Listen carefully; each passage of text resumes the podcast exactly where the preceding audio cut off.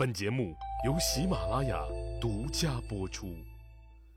上一集里，我说到了赵武拜访了晋国四位大佬。这一集里，我给您讲一讲赵武拜访的第五位大佬，也就是韩厥。韩厥从小就在赵家养大，与赵氏的感情极深。见到了赵武，韩厥关爱地说：“你一定要时刻警惕，现在你已经是成年人了。成年人一开始就要和善人结交，开始就和善人结交，善人会引导你从善。”那些不善之人就无法接近你了。如果开始就和不善的人进行交往，不善之人就会引诱你去学坏，那么善人从此就将与你绝交。这就与草木生长是一个道理，同类事物都生长在一块儿。韩厥与赵武的父亲赵朔是同一辈人，他看待赵武就如同父子。当年赵氏的丰田被夺走，也是韩厥仗义直言，帮赵武争取了回来。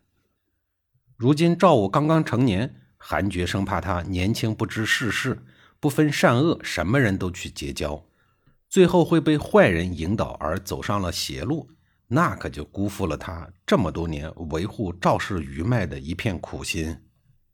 第六位拜访的是荀英。荀英在晋楚邲之战中被楚国人俘虏，在楚国做了十多年的监狱。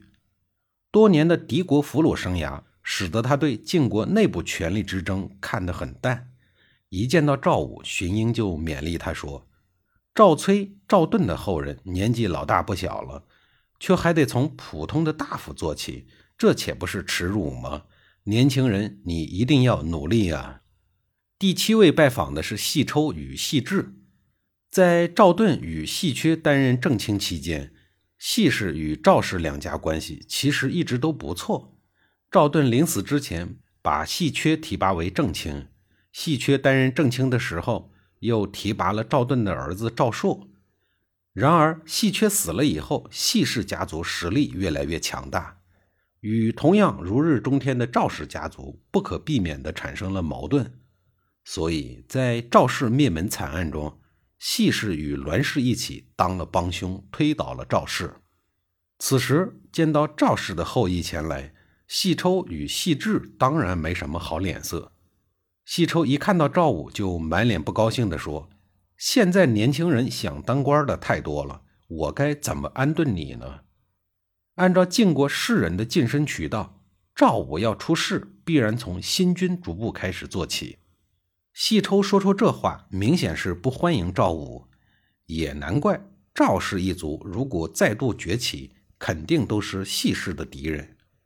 细致见到了赵武，莫名其妙地说了一句：“如果你比不上别人，就可以退而求其次。”细致的态度就更是在敷衍赵武，不想给他安排一个好的职位。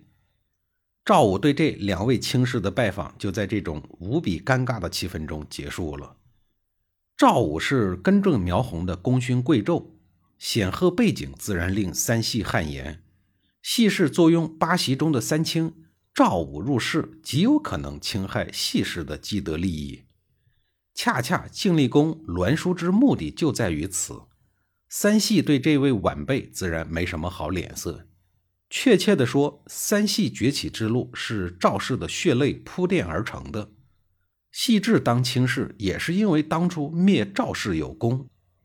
将晋国卿士都拜访结束以后，赵武又去拜见张老。张老又称张孟，一见到张老，赵武便把与各位卿士的会见过程都跟他说了。张老说：“好啊，听从栾书的话可以得到敬意，听士燮的话可以扩大胸怀，听韩厥的劝诫可以成就你的事业。”长辈对你说的道理都齐全了，能否成功就全靠你自个儿了。荀英的训导也是对的，是先祖的功德在庇护你。至于三细，就指的是细齐、细抽、细致，说的都是让人丧气的话，没什么价值。赵武能把自身经历与张老分享，足见于他对张老的信任。栾书的话虽然冠冕堂皇，却隐约中表现出了不信任感。他对这位世侄心情是较为的复杂，一方面希望削弱晋厉公与三系，另一方面又害怕赵武记仇。好在栾书能识大体，表面工作做得漂亮。三系的态度就更是暗藏玄机。荀英家族对赵武不知可否，真正对赵武关爱有加的，也就是士燮和韩厥了。张老说这些推心置腹的话，也是在提醒赵武：职场如战场，要时刻分清敌我。在赵武举行了成人礼后所见的这八位晋国卿士，其中就有四位对赵氏一族心怀叵测。作为被晋国王室刻意打压的赵氏遗孤。赵武当前的晋国政坛可谓是陷阱重重，一不小心掉下去就有可能万劫不复。职场新人赵武，其所处的职场环境无比的残酷，而世事难料，最为寒冷之时，也就意味着冬天即将过去。赵武的弱冠礼之后，仅仅过了一年，也就是公元前五七五年，晋楚爆发了前面所说的最大规模的战斗——鄢陵之战。晋厉公打败了楚共王，不幸的是被士燮严重了。没有外患，必有内忧。打败了楚国以后的晋厉公意气风发，外部敌人纷纷倒下，让晋厉公志得意满。可是晋国的国内却是让晋厉公忧心忡忡。卿士的权力越来越大，让王室慢慢有被边缘化的迹象。无论是攻打秦国，还是攻打楚国。虽然带头大哥是国君，但卿士们的意见才是主要的。